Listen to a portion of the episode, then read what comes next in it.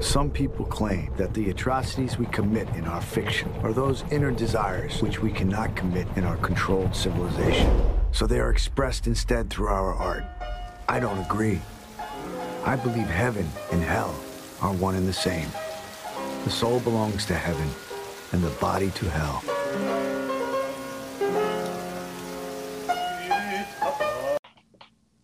Welcome back to the Blasphemous Cinema Podcast. I'm your host, Jake, and with me today is, of course, my trustworthy co-host, Addison. How are you doing today, Addison? I'm making it. How are you?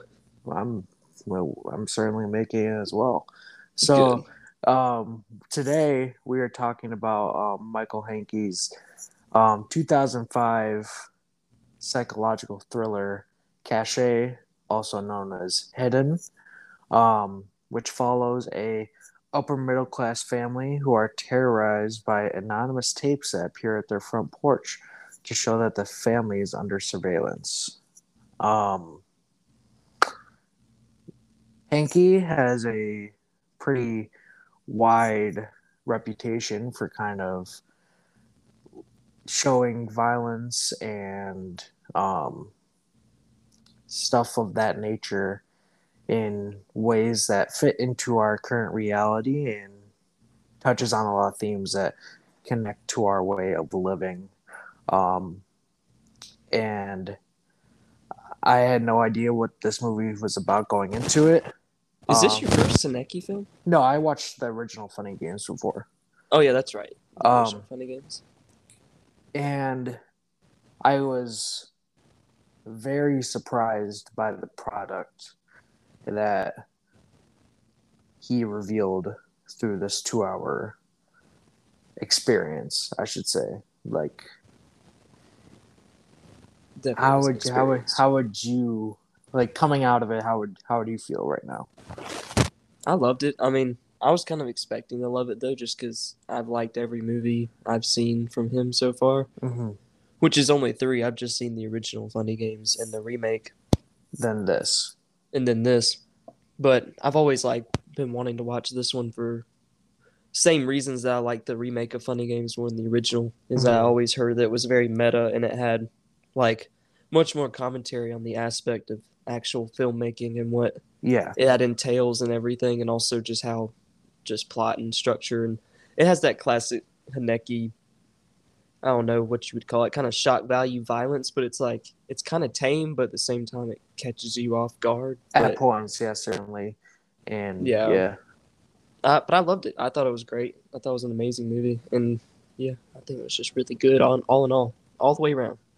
Um, the one thing that I can say about Haneke is that once you finish a film, it's not it like completely throws you off in a way that it's none of his films are like you said they're meta and stuff like that, but they're not conventional in the way of storytelling that normal film is follows. Um, this movie, if you want payoff, you're not going to get it.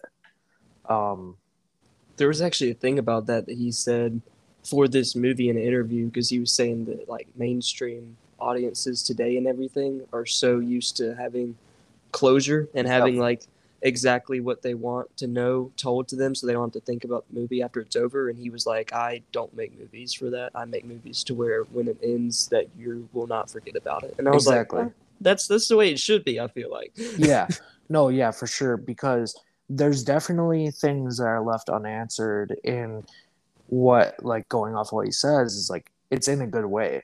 Like immediately after this movie ends, it's like you kind of you're kind of just sitting with yourself, um, trying to piece a lot of the things together in a way where, like, all right, that I certainly get that there, I get that there. Um, after this, I watched a short um, well, it's about an hour long. Um,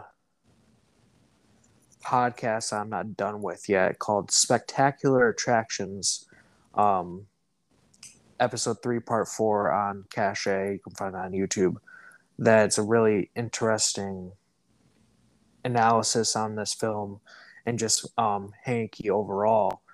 Um, the thing is like this movie touches on so many different themes that they're definitely there presently at points in the film, but if it doesn't fully come together until after you watched it because you don't get that closure you're expecting. Yeah, it's like open to interpretation. Like you could even sit there and say that the whole story is not meant to make sense. And you could make that a valid argument, but at the same time, you could have someone else make the valid argument that they know exactly what happened and they know how it happened, and it could work either way. And that's the cool thing about it is that it's Yeah. like it's completely open ended, but it could work whether it does or doesn't plot wise. for sure. Um, so just touching on the basic, um, like plot details and um, your mic's kind of scratchy right now, good sir. Who's this? Yours. This scratching? Is it still scratching? A little bit, yeah. I don't know what it's doing. I'm not near anything. Unless it's just Oh, now it's gone. okay. What was it? I don't know. I mean, I was just moving around. I have no idea what it was. Okay. Maybe I'm Um, moving too much.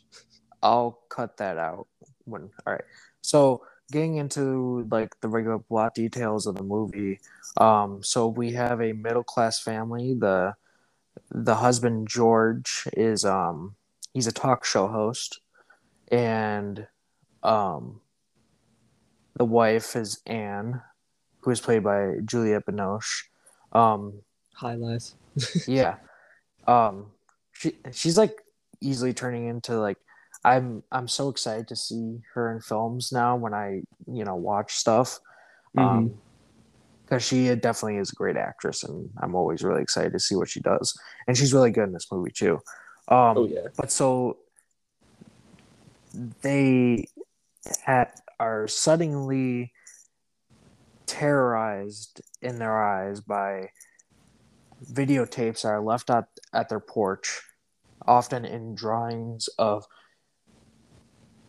either a kid spewing out blood, a chicken with its head sliced, and it's just two hour footages of them and their house. Just like two hour footages of just like a shot of their house, and you can see them coming in and out and stuff like that. Um, um, the family obviously is getting freaked out by these tapes that are just two hour long tapes of pictures of their house and of them arriving, going back to work, stuff like that. And so we get into basically a territory where we're starting to get like certain flashbacks to the father's childhood, where you see a kid spewing up blood. Then you get another one of this other kid who chops off the head of a chicken uh, at their home. And apparently, I didn't know this. Haneke has a reputation of actually killing animals on his films. Oh really? Yeah, that was an actual chicken death. Oh, I didn't know that either. Yeah. So that's certainly something. Um and so like the kid like after like the chicken's like squirming and everything and he wakes up whatever. So you keep on getting more and more tapes, same things every single time. Um and the film kind of goes from there. And as a background, there's certain parts where it's like showing like the country in international tor- turmoil with um Algerians and stuff like that.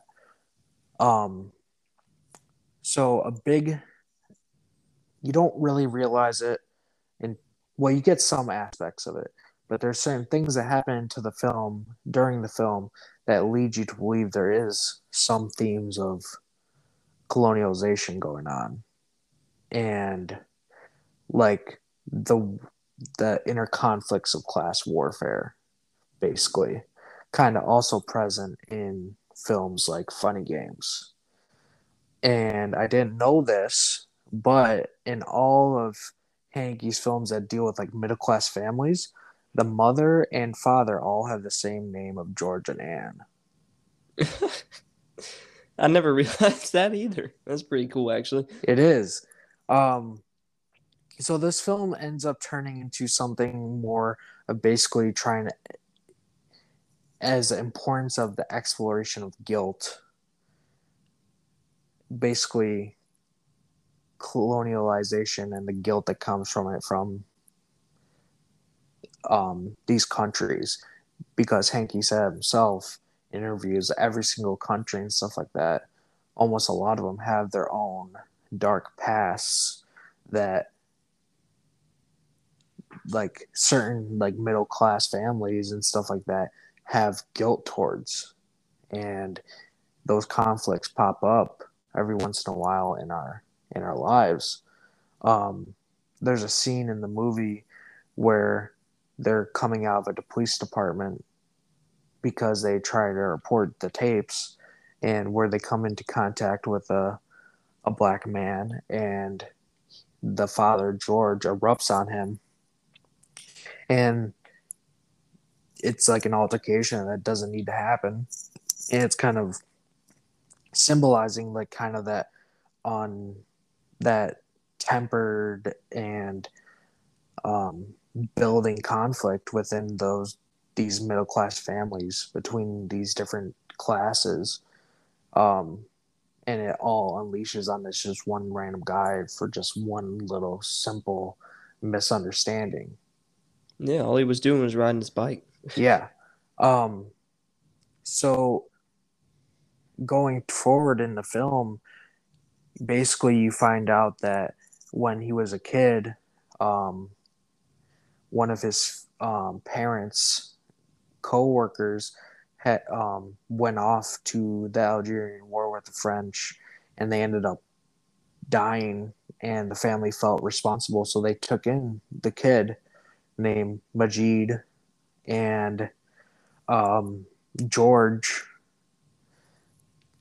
said lies about the kid, accusing him of having like tuberculosis and stuff like that, and he was taken away from his fa- from that family that he was adopted into. Um, Yeah, he lied on him multiple times. yeah, Because the first time the doctor, like the family doctor, whatever, said, "No, it's nothing serious," and the, he's not really, he doesn't really have it or anything. But then he just kept lying on him until he eventually he did the chicken away. thing, Yeah, and he got taken away. um, and you know the father really he doesn't understand why something at six years old, something he did at six years old, is worth taking revenge on. But it's not really about that because, like, the film's not really about that. It's about the colonialism and the mistreatment of um, certain classes that mid- middle class to higher class people perpetrate on those um, lower classes and how it affects their lives down the line and their livelihoods and everything like that. Yeah, it affects their like their future too, because even the son of Majid was like, you know, there were so many opportunities and educational purposes and everything that he didn't get because he was Oh, sent away, basically. He basically, because if he was born into not born, but like if he was basically continued to line during with this family, his life would be a lot different. Um. So one of the tapes shows a a random um apartment number in this like low rent housing and housing. And the husband goes and you learn it's the it's the kid that he grew up with that he eventually got sent away. Um and the guy's like i i'm glad you came. I have no idea what you're talking about in terms of the tapes. Um i've basically he's like would you even recognize me if like i was in out in public? You probably wouldn't have but you're here now um, and basically you really see the contrast between each family. The way he's living is like in this low rent flat where obviously he's not living off very well. Yeah, And- barely like any furniture or anything. yeah and george is a talk show host his family was very comfortably and in a very nice house um they have a nice ass townhome. Yep. And you deal with the whole theme of like literally when something as small, it's not really small, but like in the grand scheme of things, when someone's trying to video your house, that that privacy of the middle and higher class is very threatened. Um, and it comes into you know protecting your family and him threatening Majid basically like you know if you do anything in my family I'm gonna I'm gonna really hurt you stuff like that um so we get to the point where um the the kid goes missing the George and Anne's kid goes missing and of course the first people they go to as a suspect is Majid, and it turns out that he has a son. He's Um, unnamed in this movie, right? The son is. um his yeah he doesn't have a name. Yeah, That's what I thought. I was trying to remember if it was unnamed, but yes, he has a kid also. Yeah. Um, and of course right away they're taken in. Um, they're taken in under suspicion of kidnapping when the kid was just he was just out with people. he just spent the night at someone's house Yeah. Um, and just didn't tell him. Yeah. And so obviously, you know, it's like also kind of this underlying theme of just like, you know, they're at the they're kind of Majid and his family is kind of at the root of being blamed for everything. Um and it was as simple as, you know, George going to pick up on these people of um suspicion of kidnapping. Um and you kind of like during the whole time when you're watching this movie is that you're obviously you start on the side of George and Anne because there's a certain level of understanding how disturbing it is that someone's videoing your family and videoing your home that your sense of privacy is being um, disrupted and disturbing images are showing up at your house as well. Um, but you realize as time goes on is that rich people kind of suck. If you didn't know that already, um, and it there's certain t- entitlements that the upper class feels they have when they're not necessarily any better than any anyone else. Um, They're yeah, so entitled. Yeah. They're so entitled. The, especially this family. Like it's just ridiculous. Like the way and their friends, like you could just tell oh, especially the friends they had with yeah. their friends. It just Yeah. the whole time you're just like, oh my god, these are the worst kind of people. Like I would never want to eat dinner with these people. um, then also you have basically um, you're shown that there was a hidden camera inside of Majid's home when him and George were having that conversation. Mm-hmm. When he Um, threatens him the first time. yeah. Um, so let's, I mean, let's talk a little bit about the, that hidden camera and stuff like that. So the whole point of this movie is not even to discuss really who's behind the the videoing of this family. That's not the point. Um, Yeah. But I'm gonna ask you anyway. Who do you think it truly was? Uh, I mean, if we're talking plot wise, and I had to give an answer, I would say, um, it was that it was his son Yeah. working with Majid's son. Yeah. The sons were Yeah. working together. Yeah.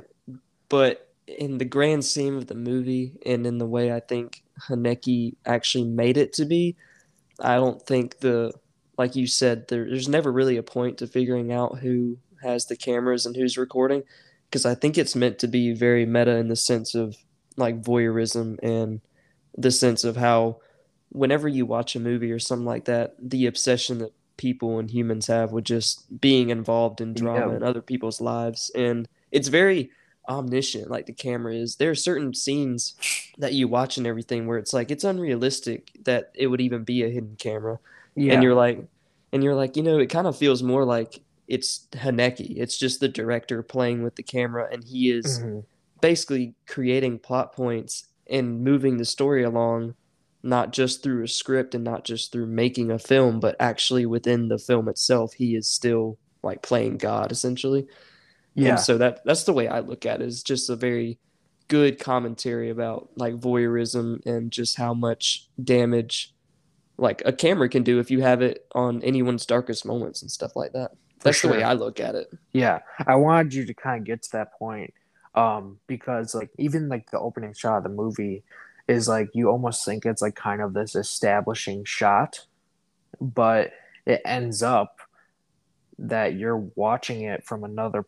You're watching it from the family's perspective of them watching the tape. Yes, which is that that's amazing to me when I first started watching it.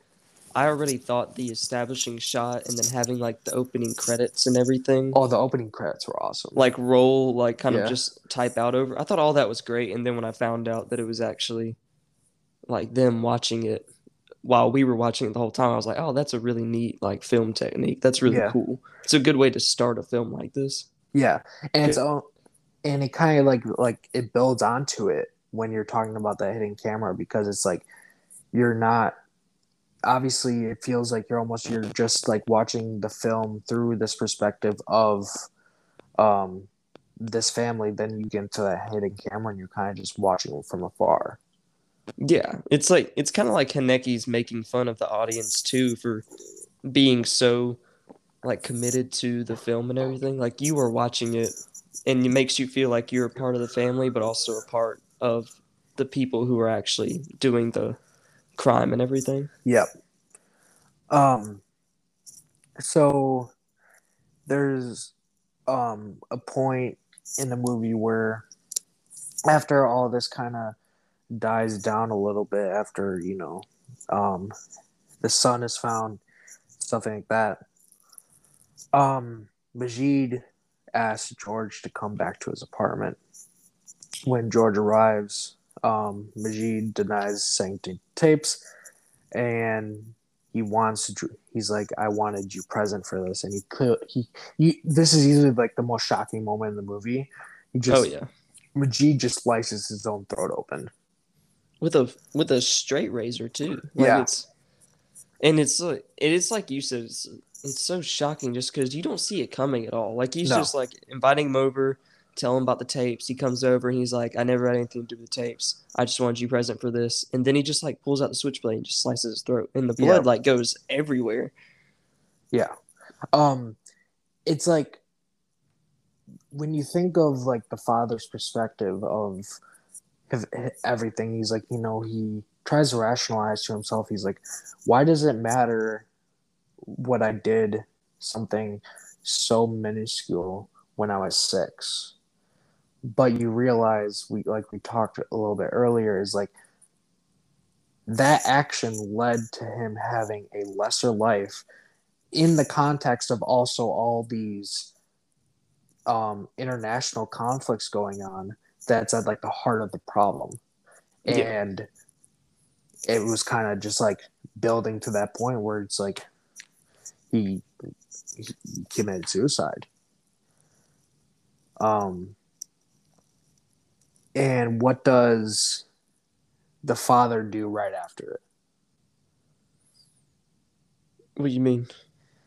You mean when he's like dying? no like after that scene Oh, I thought you were talking about Majid's father. No. I mean, you thought you were talking about Majid. Well, the dad, he has to. He basically just goes out. Like he doesn't call the police. He doesn't report anything. He just he goes to the movies yeah, he just leaves and just goes out, and then he just watches the movie. He's like, I think he's like in shock. I guess is what you Yeah. would call it. I guess Um, that's why he'd go watch a movie, but at the same time, I don't know. Because then he goes back home and explains it to his wife, and he was just like, "I don't want to report anything. I don't want to tell anyone about anybody." um because i think this moment is very important just of Haneke's overall view on life is that like he's not a very big media person and um you know he kind of thinks that the way the media constructs images the truth is there but they're false images almost and Yeah, so it's almost a direct commentary on the way we consume media. Is like this man's literally just gonna go watch a movie afterwards, and it's interesting. One of the movies is about I think it was like two brothers or something like that. It's about two tiger cubs who get separated earlier in life, then reconvene later, much later in life, and they have like this kind of like duel. Oh, really? Yeah. Oh, that is a Uh, cool. And I was like, piece. so obviously, you know, that like directly coincides with George's Majid's life. Mhm. Um, so, you know, earlier in the movie, um, you also understand that that his George's mother is kind of sick and getting older, and you know he brings up the fact of Majid, and you know she says it was she does never thinks about it really because it wasn't a very pleasant time and stuff like that. She doesn't want to think about bad memories. Yeah, she says it was like a dark time, and Yeah. she. I don't know what she also says. Like, why would you be thinking about Majid? Also, Yeah. It's almost like and also that like dude there's so much this movie does not have a single scene that's not important. yes, agreed. Like even like thinking about this now I didn't even realize to me like their whole commentary on them not like her asking why would you even think about it is like direct commentary on like people taking place in certain um international conflicts is like why would you even think about it? It's like like people downplaying it as something that's not important whatsoever. It's like that first world problems kind Yeah, of situation where it's like, why would you think about anything that's going on outside of your own family dynamic and everything? Why would you be worried about it? exactly. Um i also want to say is like dude this movie is one of the most gripping. It's so grip it it's like even though it's not anything like too in your face. Like from moments beginning to moments end you're in this movie. It's like it's super hard to get disconnected to it. And once it's finished you like i wanted to get back into it. I've noticed that with a lot of like Haneke's films too. It seems like as soon as they start, they it's like it hooks you in. Like it's a it grips and it really doesn't let go yeah until you like basically the credits roll. But it always is enticing enough to where you just want to know what happens, Mhm. even if you don't feel like you're gonna get closure or anything. Yeah. Um let's talk about a little bit of performances for a little bit. Um so George played by um Daniel Auteuil. Um he was really good in this movie. I mean when you're talking about Haneke's direction in terms of in terms of how he wanted this character to be, I mean it's spot on. Um He was good. He was a good lead. like especially in mo like there's a moment in the movie where Majid's son confronts him at his place of work. yes, that was I think that was actually his best acting in the whole movie. So you get this sh- like they he's like I can't I don't have any time. Bye. And he gets into an elevator and Majid's The son elevator scene. he gets in and you literally it's literally the same shot like the same shot for like two minutes or like probably like a minute and a half of them both in the elevator and Majid's son just staring at him. And you can see George's reflection in the mirror and it's so intense. That's one of my favorite scenes actually is when they both get in the elevator because at first it doesn't look like he's gonna follow George into the elevator, but then he jumps in and it was just genius directing how the camera pans from the door closing to then to the left when he stands in the corner and then there's a mirror behind him so you can see George making eye contact and like staring him down the whole time, and it's Yeah. just such a tense scene, even though it's just a, an elevator ride. Like that's Yeah. all it is. and like going on to the theme of like you know wanting closure out of things you know Majid's son pulls him into the bathroom basically is like and George him was like what do you want? What do you want? And you ne- he never tells him.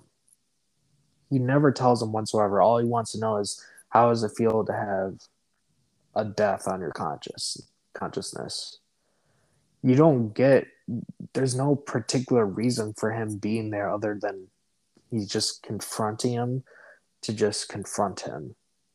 Yeah, he just wants to see if he gets like triggered just by the his existence, and just he wants to see that kind of look in his eyes to see if the um the suicide really affected him, and he gets that. As soon as he tells him like, I just wanted to see if hit that life on your conscience was how it was messing with you, and as soon as he says that, you see George kind of like pull back a little bit, and then you immediately see Majid's son realized that yeah, all right, it, it affected him, so I've already I've done my job basically. Yep.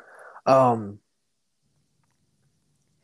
and there's a point where George is like, you know, after the whole thing, he like he goes home and he's trying to make dinner and he just breaks down.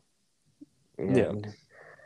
And I um Daniel Auteuil's um performance in this movie is really good. And Juliette Binoche is is insanely good too um because she really plays a role in like just the motherly kind of figure who's like at second hand is like trying to protect her family and worrying about her family and george really never really there's a point where he doesn't tell her things Yeah, she feels out of the loop, and she it it upsets her too because Yeah. she doesn't. She thinks that he's cutting her out of what's happening. yeah and there's like her whole dialogue is like if i was in well if you were in my shoe and stuff like that and where's that mutual trust all that was very good and that was like probably like one of my favorite moments with her in the movie because Yeah, it really George nails just it kept struggling. it's it's so it's so real and it's so rel- i wouldn't say like you it's relatable in the way you understand how exactly how she's feeling in a situation like this even Yeah. though a lot of us wouldn't have been in a situation like this we can put ourselves in her shoes and understanding a lot of her conflicts during this whole thing for sure. um, Maurice um, Benucci or some I can't pronounce his last name plays Majid is also really good in the moments that he's in the movie. Um, Yeah, he has the most shocking moment. and Yeah. He kills it. he does. That's one. That's one of the best quotes in the whole movie too. Is like, "I just wanted you present for this." then like, he does it. It's And- insane. It's like, dude, I my jaw, my jaw literally dropped at that moment. Really? I I literally sat there with my jaw down for like thirty seconds. Did I- you notice the blood splat Oh yeah, behind him? How Yeah. that's the Yep. splat on the poster. yep, yep. I thought that was interesting. Um, there's also another really interesting, cool little tidbit about the movie is that so there's a at the beginning, like Juliette Binoche tells him, "Hey, this is the tape is two hours long." Um, the movie's also VHSs are two hours long, and the movie's two hours long. Yeah. Which again, I think that's that meta aspect. Yeah. Um it just like goes to show is like, dude, Haneke, he's like off of these two movies alone. He's like one of the most thorough directors I've watched. Everything has a purpose, and there's so many nuanced details throughout that you may not realize are there, but they're all there. And I mean, that's just the brilliance of what he's bringing to screen. Then on top of it is all these theme, themes that he's perpetuating onto you that you will think about for a while. Um, That's And what I, I- like about him so much. Is all he's like one of the filmmakers that does all nuance. Like you said, he doesn't just film stuff and then he just doesn't put everything in the kitchen sink in the movie and then has like three hour cuts and all this. Like he's literally so tactile and so just specific and surgical about everything where he's like no this is in the movie because of this and everything has a purpose and everything has a reason Yeah. it's great i love it Um, and kind of the end of the film is you get another long take. Um, and where you, because this, it was almost like this shot was established early in the movie when the father is picking up his son. But now you have a shot establishing the same thing, but you see the son convene with Majid's son yeah on the steps of the school for like 30 seconds and they go about their separate ways and that's end credits. you know uh, there's a another funny little piece of trivia from that interview haneke said that he showed it to like multiple people before it was screened and Uh-huh. only about half the people he showed it to even noticed that majid's son and george's son were in the scene See, that's interesting because when I saw that shot again, I knew I was going to get one thing out of it. I knew I was going to see the son at one moment. So I knew I was going to look for him. And once I looked for him, you get everything there. Hmm It's just funny to me that people missed it. Like, there's half the people he showed it to didn't even realize anything happened. I mean, that's also like, you know, kind of just like the mainstream kind of audience thing is like, I don't know. I mean, They just weren't paying attention. yeah, I- it's really surprising how many people don't really pay attention to movies. You know what I mean? Especially Yes. So, I mean, that's also kind of just another like theme he like he kind of throws in. Basically, it just kind of as a whole. Um, I feel like he does that a lot where he kind of wants to make you pay attention. Like Fincher does that too, where he makes you pay attention to the movie because he knows how mainstream audiences are and stuff. yeah, And I just like that because even before the shot of like the two sons meeting on the steps, right before that is Majid getting taken away as a child. Mhm. And it's a long take also. And a lot of people probably wouldn't even realize that at first until you see all the chickens and like the house and Yep. everything. Yeah, because like the one thing is like there's the thing that sent to him was the the take of a car driving up and showing his um his child's home. Then you realize it later when you get that shot, um, and then the car pulls up and then that whole thing happens. Um, that's one of the main reasons why I considered there was no person ever behind the camera. Because it was omniscient because that take right there of Majid getting taken away as a child there's no way either the two sons or anyone in the actual plot of the story could have been recording that at the time that it happened. But it was framed and set up just like all the other hidden camera shots were. Yeah, so I was like, all right, so I, I really don't think there's ever a moment that actually had a real person behind the camera. Like it's more like an Exactly. presence just fucking with everybody. for sure.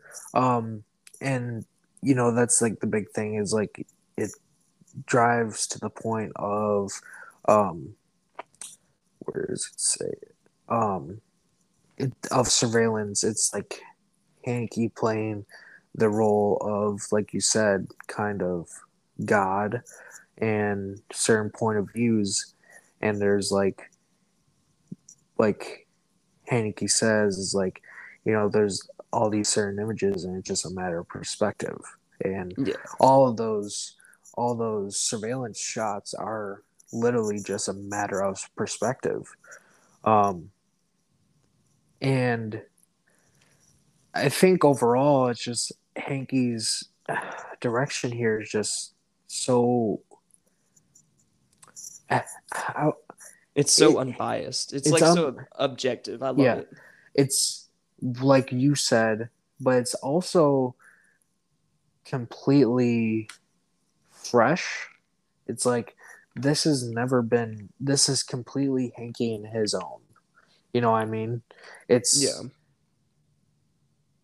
I appreciate this movie so much more than I thought it was going to be.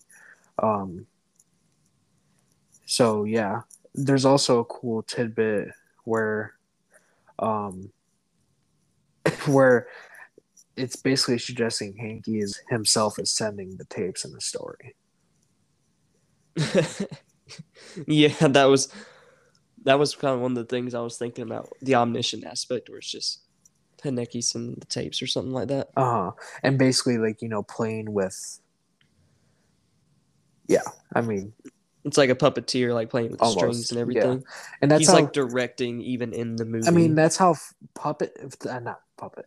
That's how funny games almost feels like at that point. It's like you know, the characters almost feel like puppets within a certain story, and especially at the end when, um, like, the death happens and like the it rewinds or whatever.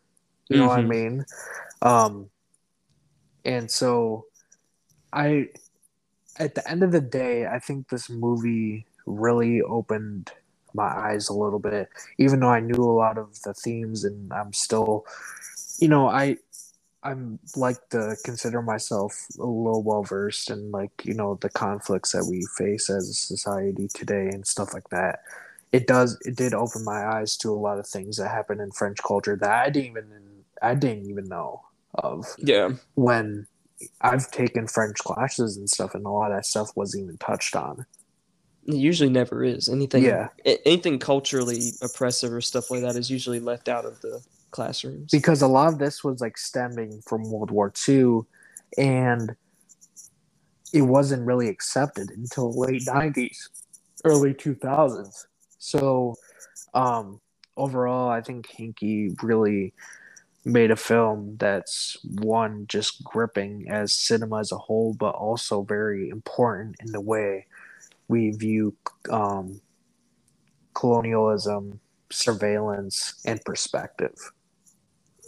the surveillance thing is also a big thing just because that comes into play with almost all of his films post 9-11 apparently he got really Yes, he Yeah. got really political about films post 9-11 even when it came to violence and privacy he knew that a lot of cultural stuff and aspects are going to be desensitized to violence and that people would be ridiculous over the top from now on yeah, and that's another reason why the violence in the Funny Games remake and in like films like Caché and stuff are so shocking and jolting because he was trying to make commentary on that. And then the surveillance aspect, just because of you know CCTV and all this stuff, everyone's has eyes on them now. yeah, and it's like almost it feels like a almost like a follow up to films like Blow Up in the Conversation.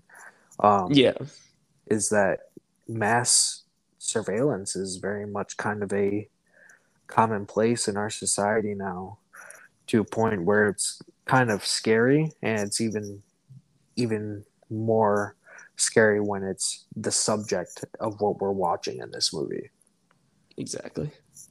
um was there anything else that you really wanted to touch on i like the big thing coming out of this movie was like was pretty much like discussing the themes rather than like you know a lot of the content per se in the movie because i mean that's obviously the point of the movie yeah, exactly. I mean, anyone can go watch the scenes, that kind of thing.